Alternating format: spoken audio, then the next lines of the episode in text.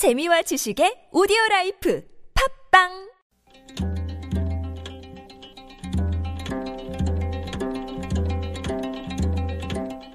한문학자 장유승의 길에서 만난 고전 한 사람의 의견은 그 사람이 아무리 똑똑하다고 해도 어디까지나 개인적이고 편파적인 의견에 지나지 않습니다. 한 사람의 의견은 잘못된 생각에서 나온 것일 수도 있고 놓치는 부분이 있을 수도 있습니다. 반면 여러 사람의 의견을 모으면 대체로 공정하고 중립적입니다.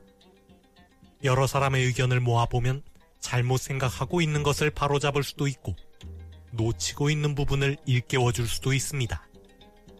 따라서 현명한 판단의 관건은 얼마나 많은 사람의 의견을 듣는가에 달려 있다고 해도 과언이 아닙니다.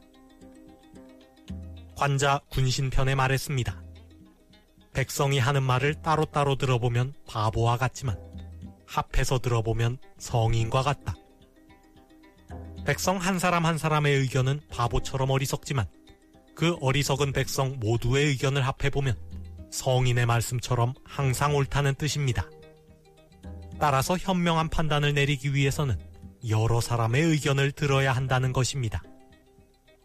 여러 사람의 의견을 듣는 것은 현명한 판단의 관건이자 민주주의의 본질이기도 합니다. 상시청문회가 가능한 국회법 개정안에 대해 정부가 반발하고 있습니다. 국정 운영에 지장을 준다는 것입니다. 정부를 감시하는 것이 국회의 역할이니 청문회가 국정에 지장을 준다는 주장은 납득하기 어렵습니다. 그렇지만 국회의 책임도 없지 않습니다. 그간 청문회가 본래의 취지를 잃고 정쟁의 수단으로 남용되어 왔던 것도 사실이기 때문입니다. 청문회는 모욕하고 윽박지르는 자리가 아닙니다. 청문회는 들을 청, 들을 문, 모일회, 의견을 듣는 모임입니다. 국회가 청문회를 열고 정책 관계자들을 불러 의견을 청취하는 이유는 보다 현명한 판단을 내리기 위해서입니다. 현명한 판단을 위해 여러 사람의 의견을 듣는 것이 청문회의 본질임을 되새길 필요가 있습니다.